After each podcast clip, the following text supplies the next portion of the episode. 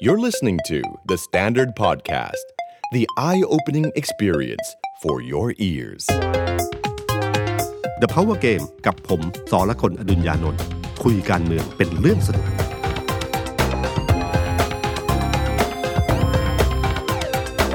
สวัสดีครับ ผมสอละคนอดุญญานนท์ สวัสดีครับ ผมออฟพลวัตสงสกุลฟีเจอร์เดเตอร์เดอะสแตนดาร์ดครับ สวัสดีพี่ตุ้ม แล้วก็สวัสดีคุณผู้ฟังนะครับ พี่ตุ้มสบายดีไหมครับ สบายดีครับ ที่ทำเนียบมีคนไม่สบายครับ พลเอกประวิตยวงษ์สุวรรณท่านไม่สบาย วันนี้เราอัดรายการกันวันพุธที่ 5 ตุลาคม ครับ ประชุมครมวันนี้ แล้วก็ท่านลาป่วย ท่านไม่ส ก็ บาย เจอฝน ครับ ท่านทำงานหนัก ครับ ครับ แต่มันเป็นสัปดาห์แรกหลังจากพลเอกประประยุทธ์อ่ากลับมาปฏิบัติหน้าที่ ครับ มานั่งหัวโตะอีกครั้งหนึ่ง ทีนี้ไม่สบาย อืม ป่วยการเมืองไหม ฮะ โอ้เขาก็ตีความกันอย่างนั้น ค ใช่ รับ ไหมเพราะว่าต้องยอมรับว่าตอนที่สารรัฐธรรมนูญตัดสินให้พลเอกประยุทธ์ไปต่อนะครับ แต่ก็เป็นการไปต่อแบบเออแบบเหมือนกับว่าละครึ่งครึ่งๆกลางๆนิดนึง คือแทนที่จะให้ไปต่อแบบสุดตัวเลยก็คือไปต่อสี่ปี ครับ ก็ให้ไปต่อแค่อีกสองปี ซึ่ง ซึ่งแบบเนี้ยถ้าเรามองกันแบบกลางๆทั่ว ๆ ไปคือไม่ให้มีการขัดแย้งกันอย่างรุนแรงเนี่ยถ้าไปแบบแรกคือให้หมด ปี ให้ ห้า ให้หมดอายุเลยนะครับ ก็ผมว่ามันจะแรงเกินไปนะอีกฝั่งหนึ่งก็อาจจะไม่พอใจได้ ขณะที่ให้ไปต่ออีกสี่ปีเนี่ยอีกฝั่งหนึ่งก็อาจจะไม่พอใจได้ ครับ ฉะนั้นผมว่าพอออกมาสองปีเนี่ยมันเหมือนกับเป็นทางลงที่นุ่มนวลค่อนข้างสวยขึ้นนิดนึง คือต่างทั้งสองฝ่ายก็ไม่มีใครพอใจทั้งคู่แต่พอใจไม่แรงพอที่จะให้ก่อให้เกิดกระแสอะไรที่รุนแรงขึ้นนะฉะนั้นพอพลเอกประยุทธ์ได้แบบนี้เนี่ยมันก็ไม่ได้เป็นผลดีกับพลเอกประยุทธ์นักนะ ครับ เพราะว่าพลเอกประยุทธ์เนี่ยผมเชื่อว่าเขาคงอยากได้ต่ออีก 4 ปี ถ้าดูจากเอ่อหนังสือที่ชี้ชี้แจงสารรัฐธรรมนูญเนี่ยผมว่าค่อนข้างชัดเจน ครับ แต่เมื่อมีมติ 6 ต่อ 3 ออกมาแบบนี้เนี่ยครับมันก็ทำให้เริ่มตั้งคำถามว่าเส้นทางการเมืองของพลเอกประยุทธ์ต่อไปจะเป็นยังไง จะยุติ หรือยังดึงดันที่จะไปต่อ ครับ นะผมว่าประเด็นเนี้ยคือประเด็นที่สำคัญในเชิงการเมือง ครับ แต่พอวันแรกที่พลเอกประยุทธ์เข้ามาทำหน้าที่คือเขาเว้นเสาร์อาทิตย์นะครับ ครับ เสาร์อาทิตย์ ครับ แล้วมาวันจันท วั ร์ นจัวันจันนทร์ทร์ก็มีการประชุมใช่ไหมที่ คกรับ ระทรวงมหาดไทยไปกระทรวงมหาดไทยก่อนนะ ครับ แทนที่จะประชุมที่ทำเนียบพับดาน ครับ รัฐบาลแล้วก็ดึงเอ่อพลเอกนุพงศ์มาที่นี่ แล้วก็ประชุมกับผู้ว่าทั้งหมด ครับ กลับไปที่ปะเหมือนปักหลักที่กระทรวงมหาดไทยนะครับ แล้วก็ประชุมแล้วในวันประชุมนั้นนะครับ ก็ ครับ บอกว่าวันรุ่งขึ้นจะไปเยี่ยมที่อุบล ใช่ครับ ที่เอ่อขอนแก่นใช่ไหมครับ โดยที่เลื่อนประชุมคลมออกไป ครับ นะฮะประเด็นนี้ก็น่าสนใจนะครั ครับ บ แต่ที่สำคัญที่สุดก็คือว่า วาทะที่พูดกับผู้ว่าราชการเนี่ยฮะ อ่า ตอนที่จะไปเยี่ยมเนี่ย ครับ บอกว่าไม่ต้องมีป้าย ไม่ต้องเอาคนมาถือป้าย ครับ ไม่เอาเข้าใจไหม ครับ ผมจะไปทำงาน จะไม่สร้างภาระให้กับใครทั้งสิ้น ไม่ต้องเรื่องมากกับผม เพราะผมสมบูรณ์แข็งแรง ดูแลตัวเองได้ อุ้ย ขอให้ไปดูประชาชนที่เดือดร้อนดีกว่า ผมไม่เป็นภาระกับใคร ย้ำอยู่สองสามประเด็นคือหนึ่งไม่ถือป้ายกับตัวเองแข็งแรงดูแลตัวเองได้ ครับ นะครับ ฟังเผินๆก็เหมือนเรื่องธรรมดา แต่ผมไม่ค่อยธรรมดาเท่าไหร่ ใช่ไหม พอทุกคนฟังปั๊บภาพภาพหนึ่ง โอ้ ก็ โห ปรากฏขึ้นมาทันทันที ครับ อย่าลืมนะครับว่าพลเอกประวิตยเนี่ยนะครับ ตอนที่เข้ามารับตำแหน่งเอ่อรักษาการนายกรัฐมนตรีเนี่ยนะครับ ก็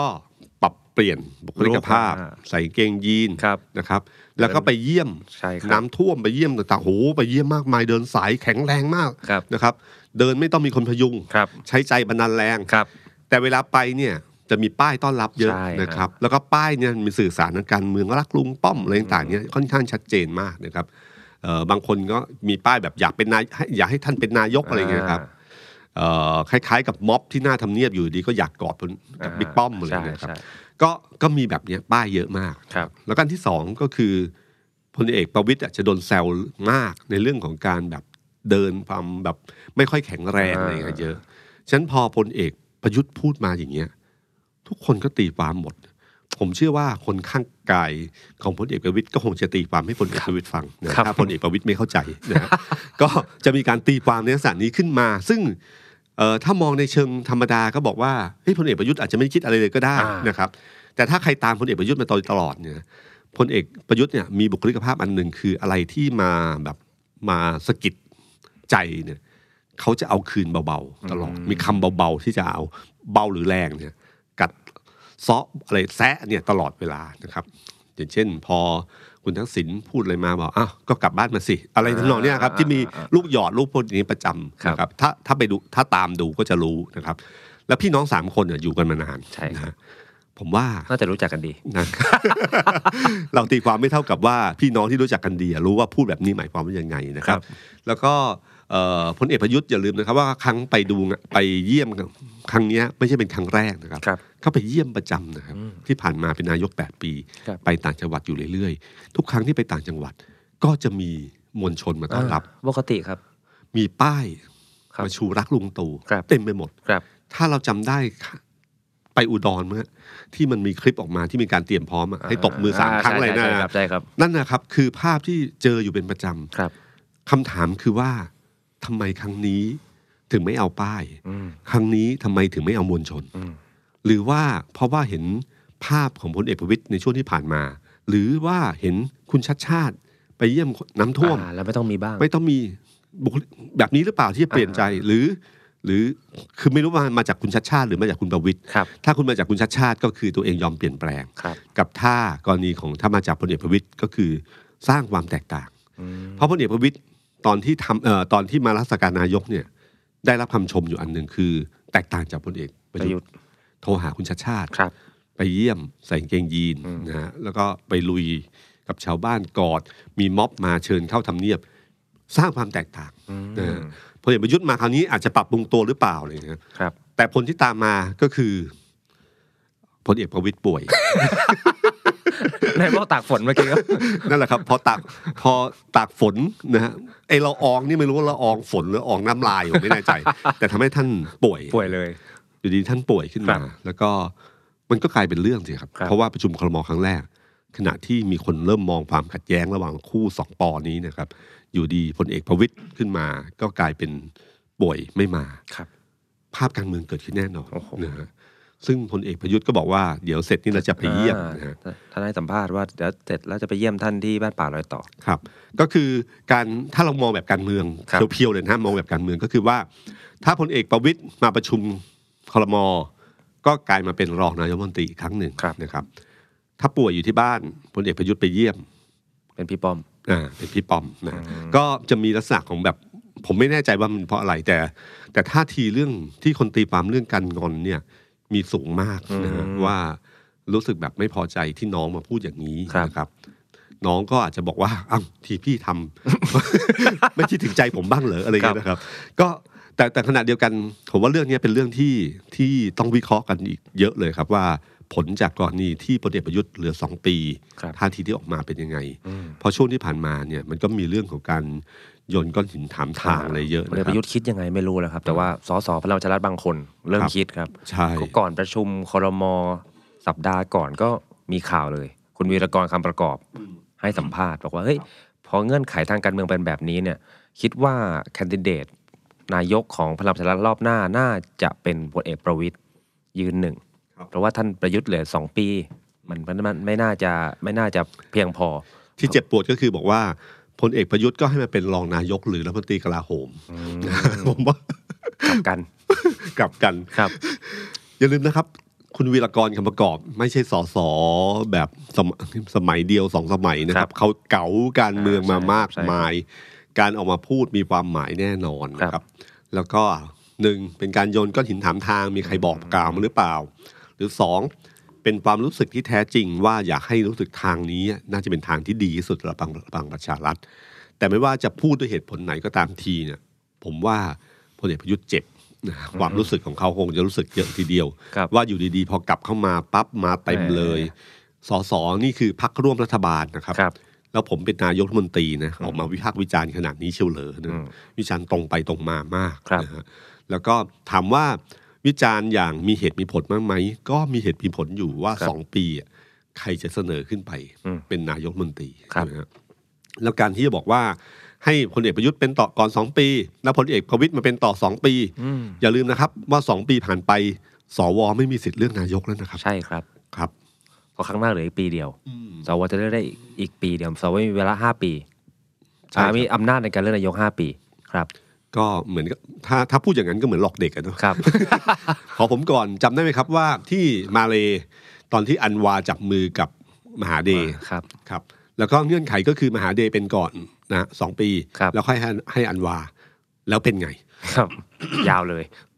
มหาเดย์เบี้ยวเลย ครับ ครับ แล้วก็สุดท้ายก็แตกกันเลยนะคือการเมืองแบบนี้แบบสัญญาใจแบบนี้ไม่ค่อยได้นะครับ ต่อให้เป็นพี่น้องกันยังไงตามที แล้วก็อย่า ครับ ลืมว่าสิทธิ์สวมันมีอยู่นะครับ อืม เอ่อผมว่าช่วงที่หนึ่งเดือนที่ผ่านไปเนี่ยนะครับพลเอกประวิตยคงคงรู้สึกว่าน่าจะตัวเองน่าจะเป็นได้นะนะครับ ครับ ครับ ซ้อมมาแล้ว ซ้อมมาแล้ว ซ้อม หนึ่ มาง แล้ว เดือนแล้วก็ได้รับคำชมอยู่พอสมควรนะครับ สื่อต่างๆก็ชมอยู่คนหลาย ๆ คนก็ชมว่าเออ มันทำให้บรรยากาศขี้คลาย ครับ และทำให้ความรู้สึกอันหนึงก็คือว่า เอ๊ะ บ้านเมืองที่ไม่มีพลเอกประยุทธ์ก็ไม่เป็นไรนี่นานะครับ มันความรู้สึกนี้น่ากลัวที่ผมเคยบอกไปนะครับ ทีนี้ทางรับน้องของพลเอกประยุทธ์ผมใช้ว่ารับน้องแล้วกัน รับน้องแรกก็สสในพักออกมาให้ข่าวแบบนี้ อีกอันหนึงก็คือพักร่วมรัฐบาลครับพี่ ครับ โอ้โหงองแงเหมือนกัน ปรับคอรมอสิท่านมันเหลือตำแหน่งที่ว่าง ครับ โควต้าผมลาออกไป ต้องมีสมัยเข้ามาแทนคนที่ชัดเจนคือคุณจุลจุลินลักษณะวิสิทธิ์ครับ ออกมาพูดเลยว่าจะคุยกับท่านนายกเรื่องนี้ แต่นายกยังบอกว่าไม่คุยอะ ไว้ก่อน เดี๋ยไว้ก่อนไว้ก่อน ได้ยินละไว้ก่อนไว้ ค ก่ รั อบ นนะฮะ คุณอนุทินก็บอกว่าไม่เป็นไร อืม ของเราโควต้าเท่านี้พอ อย่าลืมตำแหน่งของประชาธิปัตย์คือรัฐมนตรีช่วยมหาดไทยนะฮะ ครับ ครับ ช่วยมหาดไทยกับการเลือกตั้งครั้งใหม่ หรือถ้าจะมีการยุบสภาเนี่ยมีบทบาทนะครับ แล้วก็เอ่อตอนนี้เนี่ยกกตกำหนด 180 วันขึ้นมา ครับ นะครับ 180 วันนี้คือมัตตราสังพักฝ่ายค้านขยับตัวยากมาก ใช่ฮะ แต่รัฐบาลสามารถจะช่วยเหลือประชาชนในช่วงน้ำท่วมได้เต็มที่นะครับ อืม ผมว่าตรงเนี้ยน่าจะมีผลอยู่ ในขณะเดียวกันเนี่ยการที่ได้ใครคนใดคนหนึ่งได้เป็นรัฐมนตรีเนี่ยอาจจะแก้ความขัดแย้งภายในพรรคประชาธิปัตย์ด้วยนะครับ แล้วก็ทำให้คนคนนั้นเนี่ยเดินไปไหนเนี่ยการหาเสียงจะง่ายขึ้นนะฮะแล้วก็ตำแหน่งนี้เป็นตำแหน่งของโควต้าภาคใต้ ซึ่งภาคใต้เปราะบางมากนะ อ่าฮะ นะครับ ครับ ที่มันมีทั้งภูมิใจไทยพลังประชารัฐเนี่ยไล่ถล่มอยู่ฉะนั้นถ้ามีใครเป็นรัฐมนตรีอยู่ในสังกัดของพลังเอ่อของประชาธิปัตย์เนี่ยก็น่าจะเป็นปราการที่จะช่วยทำให้การถล่มของภูมิใจไทยกับพลังประชารัฐ ครับ ก็จะเบาบางลง อืม นะ เพราะก็สูญเสียคุณนิพนธ์ไป ใช่ครับ ก็ต้องหาคุณพลใต้คนใหม่ อืม จะมีข่าวว่าเตรียมขึ้นมาเป็นรัฐมนตรีช่วย ใช่ครับก็คือ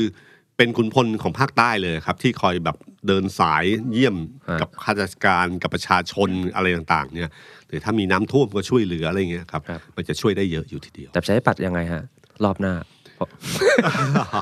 ประชาธิปัตย์น่าจะเป็นพรรคที่ที่โดนเจาะเยอะนะครับ โดยเฉพาะภาคใต้นะแล้วก็เป็นพรรคที่เอ่อเขากระเตื้องมานิดนึงตรงที่เขาได้ดรเอกับมาดามเดีย อ่า มาเป็นมามาในกรุงเทพใช่ไห ครั ม บ มาปักหลักที่กรุงเทพ ก็ทำให้ภาพลักษณ์มันดูสดใสขึ้นมานิดนึง ให้สามารถที่จะบอกกับสาธารณชนได้ว่า เราไม่ได้ไหลออกอย่างเดียวนะ อ่ามี มีไหลเข้า เรามีด้วไหลย เข้าด้วยครับ แล้วก็เป็นคนรุ่นใหม่ด้วยนะครับ มาดามเดียก็มี power อีกรูปแบบหนึ่งที่มีที่ผมว่าทำให้ประชาธิปัตย์มีพลังมากขึ้นครับ แต่ว่าใต้ก็โดนเจาะอีสานก็เหมือนจะไม่มีกระแส ใช่ไหม เอ่ออีสานเนี่ยที่น่ากลัวก็คือลูกของคุณอิสระสมชัยใช่ไหม ครับ ครับอุบลเพิ่งไปไปเยี่ยมคุณเนวินให้ ใช่ อวยพรวันเกิดคุ ใช่ ณเนวิน ครับ ที่ทำให้กลายเป็นเกิดกระแสขึ้นมาว่า เอ๊ะ จริง ๆ ประชาธิปัตย์จะไหลไปภูมิใจไทยหรือเปล่าอีสานนะครับ อืมทีนี้ถ้ามองพลเอกประยุทธ์โดนรับน้องทั้งลูกพักพลังประชารัฐโดนทั้งพักร่วมรัฐบาลพลเอกประยุทธ์จะไปต่อหรือว่าพอแค่นี้ครับพี่เพราะว่าเหลืออีกสองปี ในการเลือกตั้งรอบหน้าถ้าได้เป็นก็จะเป็นแค่สองปี ตรงนี้แหละครับผมว่าพลเอกประยุทธ์ที่ผ่านมาจะทบทวนตัวเองว่ายังไง ครับ จะสรุปว่ายังไง คือถ้าหยุดเนี่ยง่าย คือหยุดเนี่ยเป็นเกมที่ง่าย แล้วก็สามารถสมานฉันท์ระหว่างสามพี่น้องสามปอได้ด้วย ก็คือถ้าหยุดก็บอกพี่ดีๆ ว่าผมหยุด ครับ ที่จะไปต่อ ผมจะให้ผมหนุนยังไงใช่ไหมก็เกื้อกูลกันง่าย ๆ แต่ถ้าพลเอกประยุทธ์คิดว่าตัวเองจะไปต่อ ครับ ภายใต้วาระที่มีอยู่สองปีคำถามก็คือว่าพักพลังประชารัฐจะให้พลเอกประยุทธ์ไปต่อกับเขาด้วยหรือเปล่านะฮะจะเป็นแบบไหนแคนดิเดตนายกรัฐมนตรีคนคนที่หนึ่งแล้วก็มีพลเอกประวิตยเป็นคนที่สองแล้วมีคนที่สามอีกหรือเปล่า ครบใช้โควต้าครบสามคน เพราะพลเอกประยุทธ์ก็คงจะมองว่า ถ้าสมมติว่าไปต่อด้วยรูปแบบนี้เนี่ยน่ากลัว เพราะว่าถ้าพอถึงเวลาเลือกจริงเนี่ย มันมีการพลิกเกมหรือเปล่า อ๋อเพราะมีสามชื่อ ใช่ค เพ รับ ราะผม น จำได้ครั้ง ครั้งที่แล้ว ครั้งที่แล้ว อืม ที่เหมือนว่าจะมีสามชื่อ ใช่ครับ แต่ว่าไม่ได้มีการวิเคราะห์ต่อรองว่ากูกุนซือนะท่านนายกประยุทธ์เนี่ยบอกต้ บ อง อก มี เล ชื่อย เดียว ต้องชื่อเดียว เพราะงั้นมันพลิกได้ในสภา ใช่ครับ ครับ ก็ครั้งนั้นถ้าจำได้ว่ามี Facebook ของคุณสันติใช่ไหมฮะที่เป็นที่เคยอยู่พลังประชารัฐ แล้วตอนนี้ไปอยู่ย้ายอยู่ไปสร้างอนาคตไทยกับคุณสมคิด ก็เขียน Facebook เล่าให้ฟังเลย ก็มีอำนาจลึกลับเข้ามา บีบให้ออกให้สองรายชื่อนั้นกระเด็นทิ้งคือชื่อคุณสมคิดกับคุณอุตตมะมัน ครั ถ้า บ จำไม่ผิดนะครับ ครับ ก็หลุดไปเพื่อให้พลเอกประยุทธ์อย่างเดียว ครับ ฉะนันพลเอกประยุทธ์เคยทีมงานพลเอกประยุทธ์หรือพลเอกประยุทธ์เคยระแวงแบบไหน มันก็แบบนั้นแหละครับ ก็ไม่น่าจะเปลี่ยนแปลงนะครับ ครับ ก็คือว่าถ้าเป็นเกมอย่างนี้เมื่อไหร่ปั๊บมันก็พลเอกประยุทธ์ก็คงหวาดเสียวอยู่เหมือนกันนะครับ แต่ถ้าไม่เป็นแบบนั้นมันก็ไม่ได้นะ ในแง่ความข้อจำกัดก็คือว่าคุณอยู่แค่ ท่านเหลือสองปีเอง ใช่ไหมครับเอ่อเมื่อถ้าพลเอกประยุทธ์ไม่มั่นใจในพลังประชารัฐ ก็มีอย่างเดียวถ้าจะไปต่อ ก็คือไปหาฐานที่ใหม่ า ก็คือรวมไทยสร้างชาติ ครับ ที่มีคุณพีรพันธ์อยู่แล้ว ครับ ถ้ามั่นใจว่านี่คือฐานที่มั่นที่ตัวเองสร้างขึ้นเอง แล้วไปปักหลักที่ตรงนั้น แล้วดึงสอสอหรือรัฐมนตรีทั้งหลาย ที่คิดว่าบารมีพลเอกประยุทธ์ยังคงอยู่นะฮะก็อาจจะย้ายจากพลังประชารัฐมาอยู่ที่นี่ แล้วก็เป็นพรรคการเมืองอีกพรรคการเมืองหนึ่ง ที่สนับสนุนพลเอกประยุทธ์เป็นนายกรัฐมนตรี ซึ่งจะมีรายชื่ออันดับสองเป็นใครก็ได้ ซึ่งวันพลเอกประยุทธ์คงไม่ระแวงเท่าไหร่ ครับ เท่ากับพลังประชารัฐ ครับ ถามว่าใครจะไปบ้าง ผมว่าให้ดูคนที่ยืนข้างหลังพลเอกประยุทธ์ดีๆนะครับ คืออ ม ถ้าถ้าคุณจำได้นะครับ ว่าตอนที่พลเอกประวิตยเป็นรักษาการนายกเนี่ยนะครับ เวลาไปที่ไหนเนี่ย คนที่ยืนอยู่ข้างหลังแน่ๆก็คือรัฐมนตรีของคือเลขาธิการพรรคคุณสันติพร้อมพัฒน์ ครับ นะฮะแล้วก็มีคุณชัยวุฒิไปด้วย ครับ นะ คุณชัยวุฒิคุณชัยวุฒิไปทุกที่เลยนะฮะ แล้วแต่พอพลเอกประยุทธ์มาเป็นนายกอีกครั้งหนึ่ง ครับ เออพลเอกประวิตยเนี่ยที่ชัดเจนคือไม่มีคุณสุชาติยืนอยู่ข้างหลัง ใช่ใช่ครับ แต่พลเอกประยุทธ์กลับมาเป็นนายกไปเยี่ยมที่ขอนแก่นอุบล ครับ นที่อยู่ข้างหลังประกอบด้วยหนึ่งคุณสุชาติชมกลิ่น ครับ นะฮะแล้วก็คุณชัยวุฒิแล้วก็คุณอภิรัตน์ ครับ รัตนเศรษฐ์นะสามคน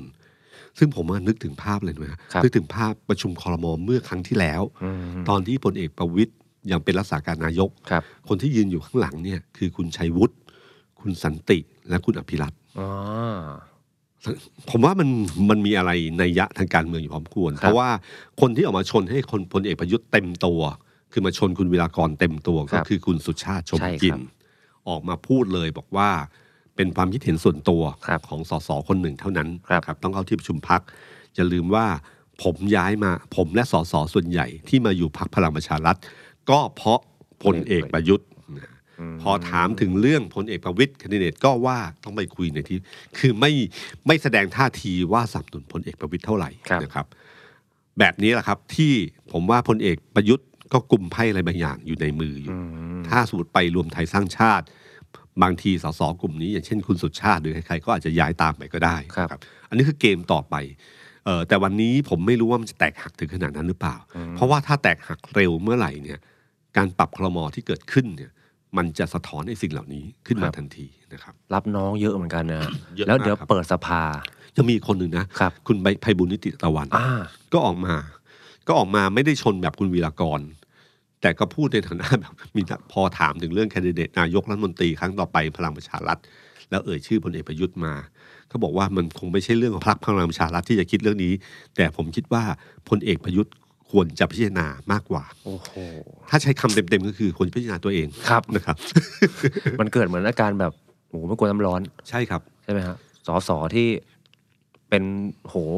วางตัวพลเอกประยุทธ์ที่วางเหนือสอสอ อืม แบบคุณคนละชั้นกับผมเนี่ยตอนนี้เริ่มมีเสียง ใช่ วิพากษ์วิจารณ์นายก เรื่ แล้ อง ว มีฤทธิ์มีเดช ครับ หนึ่งเดือนที่ผ่านไปนะเพียงแค่หนึ่งเดือนนะครับ ครับ ในช่วงที่พักรักษาการเนี่ยนะครับพักปฏิบัติราชการ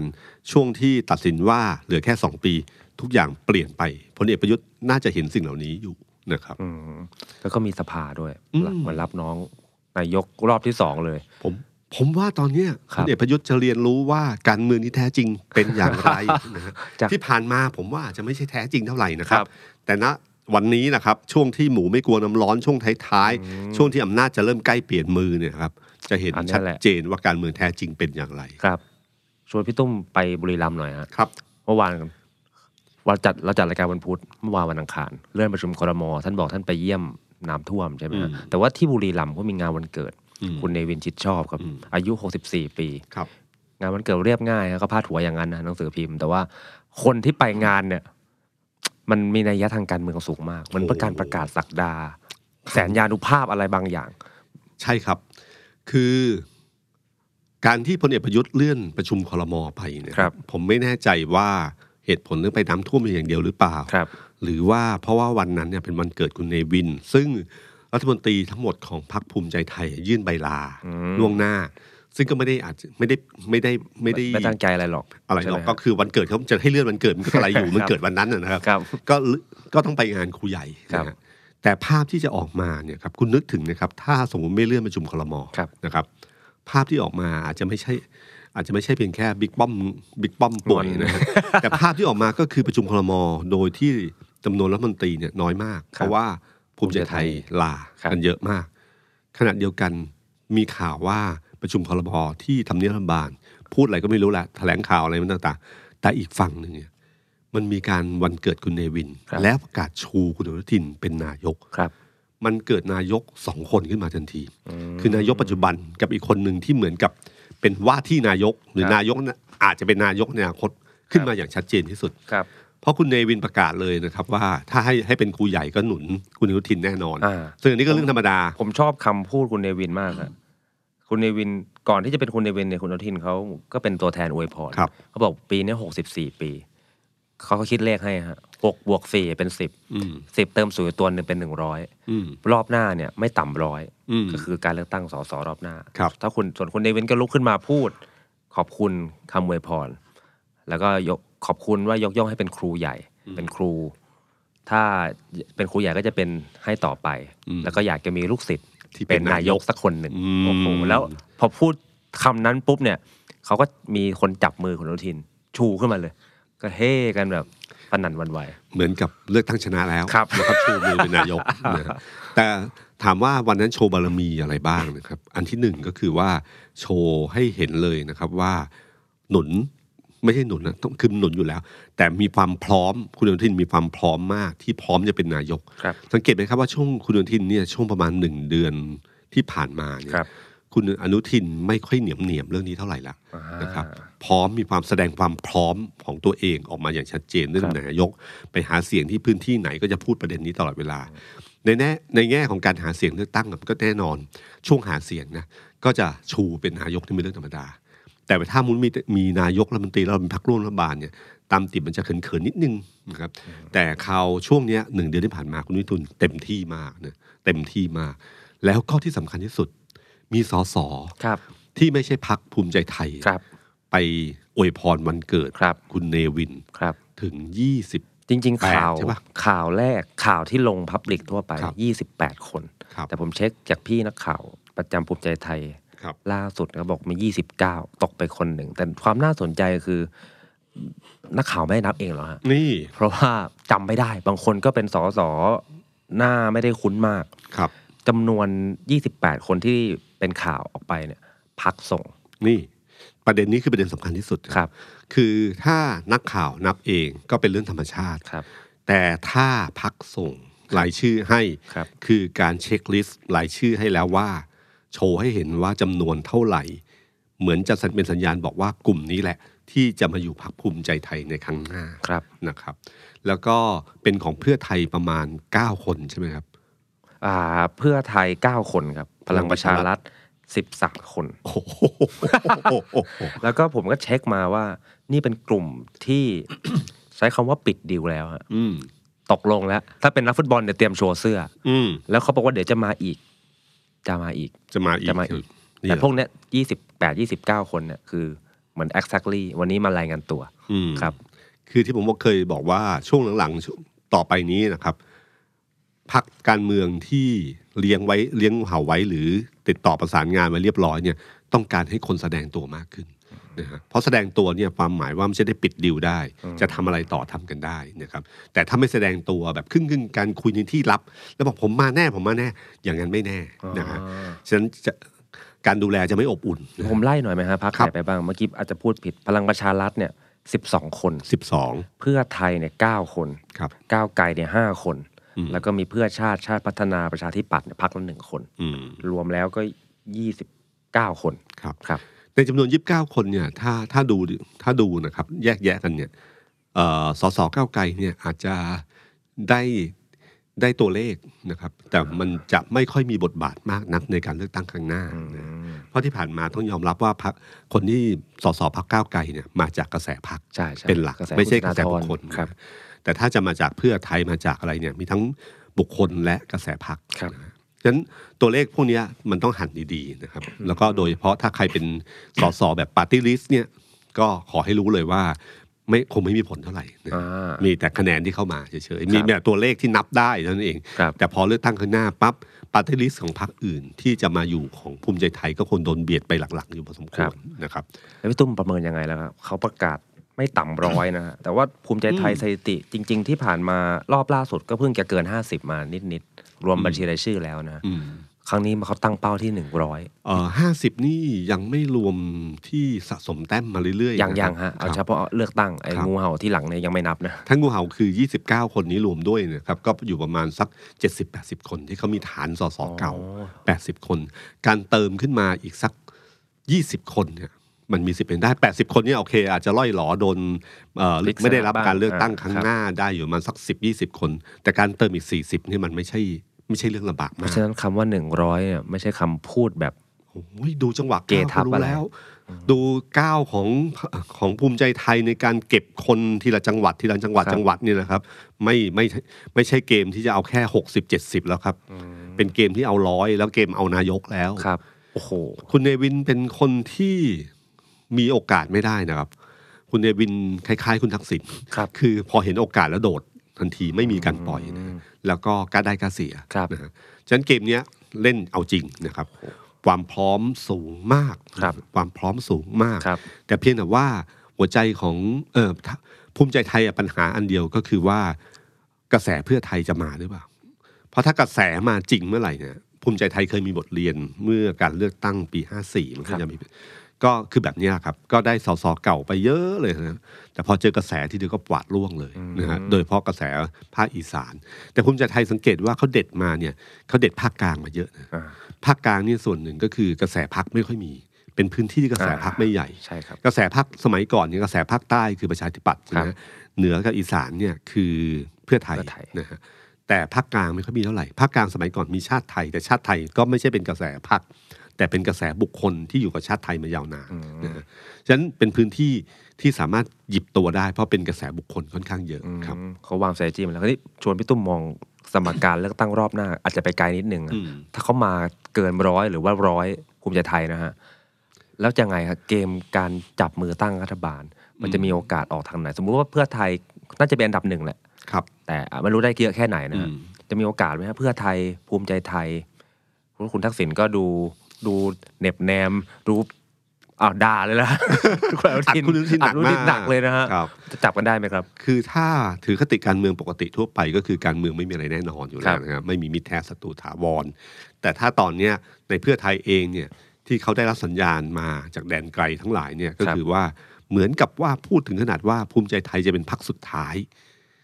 ในการตัดสินใจลุดึงมาร่วมรัฐบาล โอ้คือถ้ากลางรายชื่อมาแล้วว่าจะจับกับใครดังต่อไปนี้ เขาภูมิใจไทยเนี่ยอยู่แรงสุดท้ายนะฮะ ครับ ทั้ อั ง นนี้คือฟังจากคนในในเพื่อไทยเขา ครับ พูดมาอย่างนั้นนะแต่เพียงแต่ว่าผมเชื่อว่าทั้งหมดอยู่ที่ตัวเลข ครับ ถ้าคุณลองดูตัวเลขมันมันไปไม่ได้เนี่ยอาจภูมิใจไทยจะเป็นพักแรกที่โดนชวนก็ได้นะครับ อ๋อ ก็แล้วแต่เลย อันนี้ทั้งหมดเนี่ยเป็นเรื่องของตัวเลขหลังจากหลังจากเลือกตั้ง ครับ นะสมการตัวเลข ถ้าภูมิใจไทยสมมติว่าไปถึง 200กว่านะครับ ครับ แล้วรอเสียงต้องการเสียงห้าเสียงสิบเสียง ใครมาก่อนคนนั้นน่ะจะได้เสียงเออจะได้จะได้จะได้เก้าอี้ดี คือมันจังหวะเนี่ยมาก่อนมาท้ายเนี่ยมันอยู่ที่เลือกอยู่ที่จังหวะ แล้วก็ถ้าเขาแน่นมากเนี่ยก็อีกเรื่องหนึ่งถ้าเขาเบามากก็อีกเรื่องหนึ่ง ครับ ครับ ถ้านับแค่ตัวเลขอะครับพี่ตุ้ม แล้วมองไปแล้วมี พลังประชารัฐที่ไม่มีคุณประยุทธ์เนี่ยแล้วจับกันได้ไหมครับพลังประชารัฐเพื่อไทย อืมผมว่ามันอยู่ที่กระแสตอนช่วงเลือกตั้งเลยนะคุณนึกถึงตอนเลือกตั้ง เพื่อไทยหาเสียงอัดเรื่องสืบทอดอำนาจ ครับ อัดพลเอกประยุทธ์อัด พลเอกประวิตยหนักๆนะฮะเรื่องสืบทอดอำนาจสามปกลายเป็นเป้าในการต่อสู้เพื่อเรียกคะแนนกลับมาให้อยู่กับเพื่อไทย แล้วหลังเลือกตั้งปั๊บจับมือเลย ผมว่าประชาชนหรือหรือฐานเสียงทำใจไม่ทันนะ อ๋อ ถ้าคุณจำได้ว่าตอนที่เพื่อไทยเอาคุณบุญจงเอ่อบุญจง ตรงใจรั จาก ฐ เอ่อใช่ครับจากจากภูมิใจไทย ครับ นะฮะให้มามาจะมาลงสมัคร กระแสท่านเกิดขึ้นทันทีเลยนะ อืม เพราะว่าแล้วก็สุดท้ายแล้วคุณเอ่อทางเพื่อไทยเองก็ต้องถอย เพราะว่ารู้แล้วว่ากระแสไม่ได้นะฮะอย่าคิดว่าพอเลือกตั้งเสร็จแล้วคะแนนเป็นของคุณไม่ใช่นะครับ มันมีฐานประชาชนอยู่ ถ้าไปเล่นกับความรู้สึกประชาชนมากเกินไปเนี่ยน่าจะมีปัญหาอยู่ เพราะฉะนั้น นะครับ ดิวที่ว่าพลังเพื่อไทยพลังประชารัฐคุยกันไว้ ไม่รู้จริงไม่จริงดิวนี้มีหรือเปล่าแต่ว่าไม่ง่ายในทางปฏิบัติใช่ไหม ใช่ครับ แล้ โด วย เพราะถ้าพลังประชารัฐได้เสียงเยอะนะ ยังไงนะฮะพลังประชารัฐได้เสียงเยอะ เอ่อถ้าเป็นแบบอีก เป็น ขั้ว แกนนำ หงอะไรทำนองนั้นนะครับ แล้วเพื่อไทยจะไปร่วมด้วย อืม อันนี้ยิ่งหนัก ยิ่งหนักเลยฮะ โอ้แต่ถ้าเพื่อไทยเป็นเป็นคนเสียงเยอะ แล้วจะไปจับก็หนักเหมือนกัน ผมว่าถ้าอยู่ที่เวทีหาเสียง ถ้าเวทีหาเสียงคุณถล่มใครเยอะเนี่ย แล้วไปจับทันทีทันใดเนี่ยประชาชนทำใจไม่ทัน ครับ แล้วผมคิดว่าน่าจะถล่มเละเหมือนกันนะ ใช่ครับ ใช่ครับ พี่ตุ้มครับ เรา ครับ คุยกันไปถึงเลือกตั้งใช่ไหมฮะ อืม มันเริ่มมีข่าวว่าจะไม่มีเลือกตั้ง คงไม่ถึงขนาดนั้นมั้งผมว่านะครับ มันไม่น่าจะกล้าอันหนึ่งเรื่องรัฐประหารผมว่า ถ้าบอกว่าประเทศไทยไม่มีรัฐประหารก็คงไม่มีใครเชื่อนะครับ แต่ผมคิดว่าในในช่วงเวลาแบบนี้คงไม่น่าจะเกิดขึ้น อันที่สองก็คือว่าที่จะยื้อไปยื้อมาที่อ้างว่าจะอะไรก็ตามที่รัฐธรรมนูญใหญ่ที่สุดนะรัฐธรรมนูญนี้บอกไว้ว่าอย่างน้อยที่สุด พอถ้าครบวาระเดือนมีนาเนี่ยภายในเวลาที่กำหนดเนี่ยต้องมี ครับ การเลือกตั้งครั้งใหม่เกิดขึ้นนะฮะเป็นหน้าที่ของกกตต้องทำให้เกิดขึ้น และต้องใช้บัตรสองใบ เพราะว่ารัฐธรรมนูญกำหนดแล้วบัตรสองใบ ต่อให้กฎหมายลูกมีปัญหาหรือยังไงก็ตามทีกกตต้องจัดการให้เกิดอะไรกติกาบางอย่าง เพื่อให้มีการเลือกตั้ง จะยื้อต่อไปยาวๆ ผมไม่เชื่อว่าจะเป็นไปได้ อืมก็พี่ตุ้มมองว่าอย่างน้อยก็ต้องมีเลือกตั้ง ใช่ครับ ทีนี้เมื่อไหร่ล่ะฮะคนที่เกมมันบอกว่า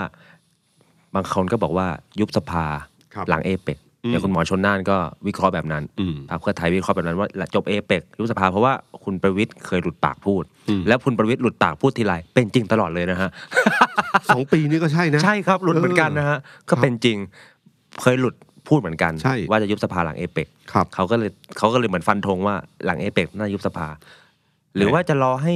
ใกล้ๆหมดวาระช่วงเดือนมีนาค่อยยุบ หรือจะไม่ยุบเลย อันนั้นก็หลังเอเปกนะ อ่ะ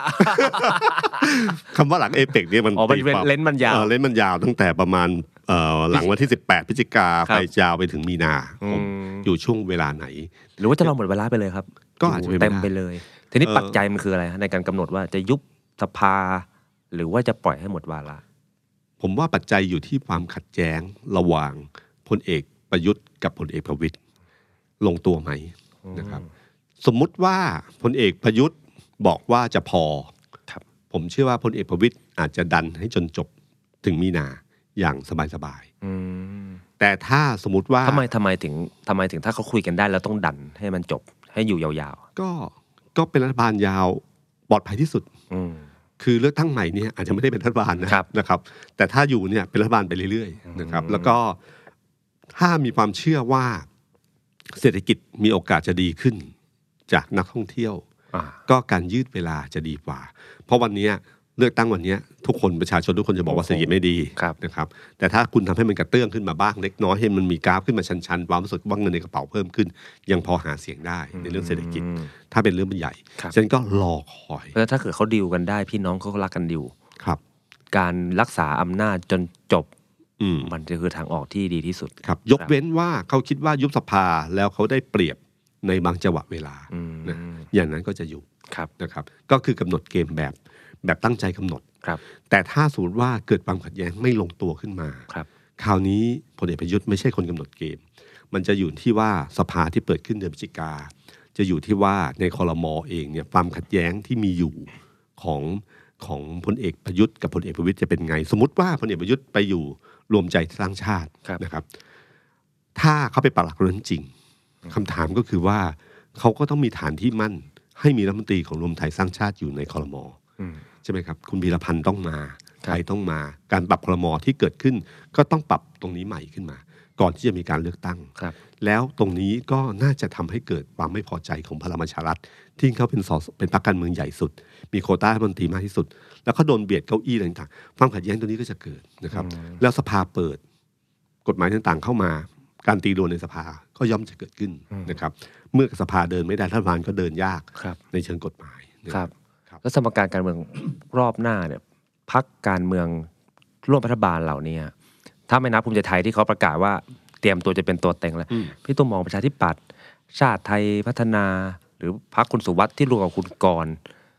พวกนี้เขาจะเดินเกมไหนอะเพราะว่าประชาชนเนี่ยเริ่มถ้าถ้าวัดกระแสตอนนี้ก็ประชาชนเบื่อรัฐบาล ครับ แล้วก็จะรู้สึกว่าเบื่อพักร่วมรัฐบาลด้วย อืม ด้วยจุดยืนพักกลางๆพักร่วมรัฐบาลเล็ก ๆ แบบนี้ สมัยก่อนเวลาเขาหาเสียงแบบเนี้ยเขาทำยังไงเขาจะบอกประชาชนยังไงครับ คือผมว่าแยกอยู่สองเรื่องนะเรื่องที่หนึ่งคือกระแสในกรทม กระแสจะแบบเป็นตัวหลัก ครับ หรือกระแสในตัวของเขตเมืองในต่างจังหวัด กระแสแบบเนี้ยจะเป็นตัวหลัก แต่ถ้าสมมติว่าออกไปในต่างจังหวัดในพื้นที่ที่ค่อนข้างนอกเมืองแล้วเนี่ยนะครับบางทีสสมีเรื่องตัวบุคคลอยู่ การเลือกมันไม่ใช่เลือกที่พรรคอย่างเดียวมันเลือกที่ตัวบุคคลนะครับฉะนั้นตรงนี้มันเป็นตัวแปรอีกตัวแปรหนึ่งนะครับ ครับ ส่วนอีกเรื่องหนึ่งก็คือเรื่องของการพักเล็กจะเป็นยังไงบ้าง ครับ นะครับพักเล็กเนี่ยผมว่าเขาก็อย่างอย่างเช่นพักชาติพัฒนารวมกล้าเนี่ย ครับ มันก็คงแบบเปล่งได้ได้ไม่มากนักนะครับเปล่งได้จำนวนไม่มากนัก ครับ ในขณะเดียวกันที่มีข่าวเรื่องสามสอจะรวมกัน อ่า คือสมคิดเสรีสุดารัตน์ ครับ ที่จะรวมกันเนี่ยก็เป็นกระแสข่าวขึ้นมา แต่ถามว่าเจรจาให้ลงตัวมันก็ไม่ใช่เรื่องง่ายนะ ครับ เพราะทุกคนมีทุกพักมีทั้งหัวหน้าพักมีทั้งเลขาธิการพักมีตำแหน่งต่างๆ ที่มีอยู่แล้ว การรวมกันบางคนก็จะต้องหมดอำนาจไปเหมือนกัน อย่างล่าสุดที่ผมเห็น Facebook ของคนสนธิรัตน์ ครับ พูดถึงเรื่องคนตัวเล็ก ว่าไม่ใช่ไม่มีใครเป็นคนตัวเล็ก เสียงของเราเนี่ยถ้าใช้เสียงของเราแบบนี้เราจะกลายเป็นคนตัวใหญ่ ฟังไงฟังมาก็ไอ้คนตัวเล็กนี่มันคือคือพักไทยสร้างไทยอะครับ ครับ ครับมันมีลูลูกเบียดกับอะไรพวกนี้อยู่บ้างนะครับซึ่งผมรู้สึกว่ามันไม่ลงตัวง่าย ครับ ๆ แต่ไม่ลงตัวง่ายๆเนี่ยพอถ้าคุณไม่รวมตัวคุณก็จะกลายเป็นพักเล็กๆสามพัก อืม ซึ่งเราก็นึกไม่ออกเหมือนกันว่า อ่า สสเขตเขาจะมาจากตรงไหนนะครับ แต่ที่ผมนึกไม่ออกเลยถามพี่ตุ้มก็คือ ผมนึกไม่ออกว่าพักเล็ก ๆ กลางๆนี่ อ๋อ เขาจะไปยื พรรคไทยนพวกนี้ใช่ไหม อ่าเขาจะไปยืนอยู่ตรงไหน ในสมการการเมืองรอบหน้าที่เขาเก่งๆว่าอาจจะมีเพื่อไทยยืน มีพรรคภูมิใจไทยยืน หรือพลังประชารัฐยืนอยู่แบบนี้ คือสสจะมีสสเขตอยู่กลุ่มหนึ่งที่เป็นสสสสเขตที่เอ่อมีเรียกว่าไงมีแสงในตัวเอง ลงเมื่อไหร่ก็มีสิทธิ์ได้ทุกครั้งเนี่ยนะฮะคนกลุ่มนี้เขาก็เลือกว่าเขาจะไปอยู่กลุ่มไหน สมมติว่ายกง่ายๆ กลุ่มสามมิตร ครับ นะฮะคุณสมศักดิ์คุณอะไรต่างๆที่มีอยู่เสียงอยู่พอสมควรอยู่เนี่ยเขาก็ต้องเลือกว่าเขาอยู่ตรงไหนแล้วเขามีโอกาสได้เป็นรัฐบาล ครับ ซึ่งที่ผมบอกว่าพรรคการเมืองที่น่าสนใจมากก็คือชาติไทยพัฒนา เพราะชาติไทยพัฒนาเนี่ยน่าจะคุยภาษาการเมืองกันง่าย อันที่สองคุณทักษิณนี่เปิดจะเปิดว่างไว้เลย บอกว่าพรรคที่ มี จิตใจประชาธิปไตยมากที่สุด ไม่รู้ดูจากไหนนะครับ ก็คือชาติไทยพัฒนาก็คือฝั่งนี้ฉะนั้นเขาถ้าใครอยู่พรรคนี้สามารถสวิตช์ซ้ายขวาได้สบาย ไปอยู่ตรงอื่นจะลำบากกว่านะครับแล้วก็จำนวนไม่เยอะบวกง่าย ถ้าได้จำนวนอย่างเช่น ถ้าตอนนี้ก็ 12 ใช่ไหมครับถ้าเขาบอกเขาขอ 20 ขออะไรเงี้ยก็มีโอกาสเป็นไปได้ เพราะชาติไทยพัฒนามีฐานของมันอยู่แล้ว แบบนี้แหละครับ ที่มีโอกาสแล้วอย่าลืมว่ามันมีกลุ่มบ้านใหญ่จำนวนมาก ที่อยู่ที่จะไปอยู่ตรงไหน ครับ นะครับ นี่ถ้ากลับมาดูพี่ป้อมกับลุงลุงตู่เขาต่อ ครับ ตุ้มมองว่าสองคนนี้เขาจะอยู่กันต่อไปยังไงล่ะครับ อ๋อ ถ้าเขางอนกันจริง ๆ หรือว่าจริง ๆ ก็อาจจะไม่มีอะไรกัน เอ่อเรื่องนี้นะ ผมว่า ผมว่าผมผมว่าสามปอเนี่ยเขาผูกพันกันมานาน ครับ มันอยู่ที่ว่าเขาจะเลือกวางวางตำแหน่งยังไงบ้าง อืม แต่อย่างว่านะครับ ถ้าสมมติถึงนึกถึงพลเอกประยุทธ์เกษียณไปปกติ ครับ นะครับเกษียณปกติ แล้วก็สามปอนั่งคุยกัน ก็จะลำลึกถึงบ้านหลังนั้นที่อยู่ด้วยกันตลอดเวลานะแต่พอวันนี้เนี่ย พอมีอำนาจเข้ามามันจะเป็น ครับ อีกเรื่องเรื่องหนึ่งเลย ก็บ้านหลังใหญ่ขึ้นนะฮะ ใช่ อำนาจเข้ามานี่ มันก่อให้วิธีคิดมันเปลี่ยนไปเลยนะครับ โอ้ เหมือนกับบ้านรวยขึ้นอ่ะ ครับ สมัยอยู่ยากจนก็อยู่กันแบบโอ้โหมีความ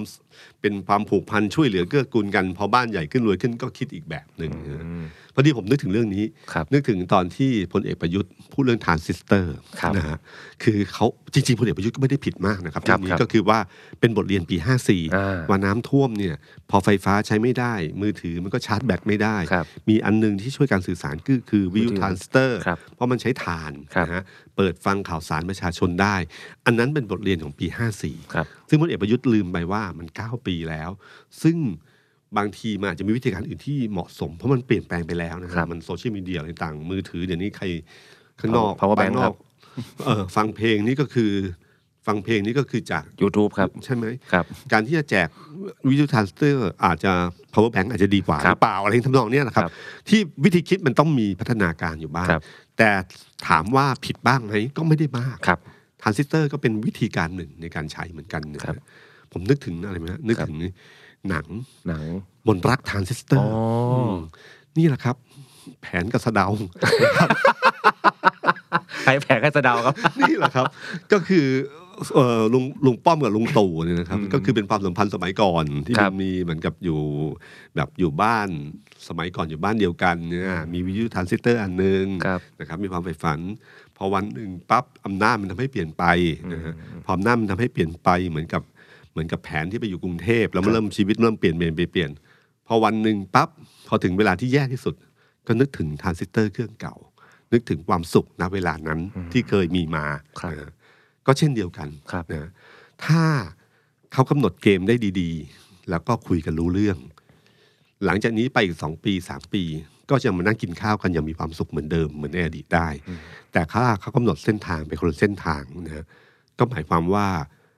ทรานซิสเตอร์เครื่องนั้นก็จะไม่มีจริง ความสุขในชีวิตที่เราเคยคิดว่าเป็นพี่น้องกันยาวนานที่ได้นั่งกินข้าวร่วมกันมันอาจจะไม่ใช่ มันอาจจะเป็นศัตรูที่มองหน้ากันไม่ติดก็ได้ มันอยู่ที่ว่าจะกำหนดเกมเรื่องนี้อย่างไรครับ สวัสดีครับ สวัสดีครับ The Standard Podcast เปิดหูเปิดตา เปิดใจ เปิดโลก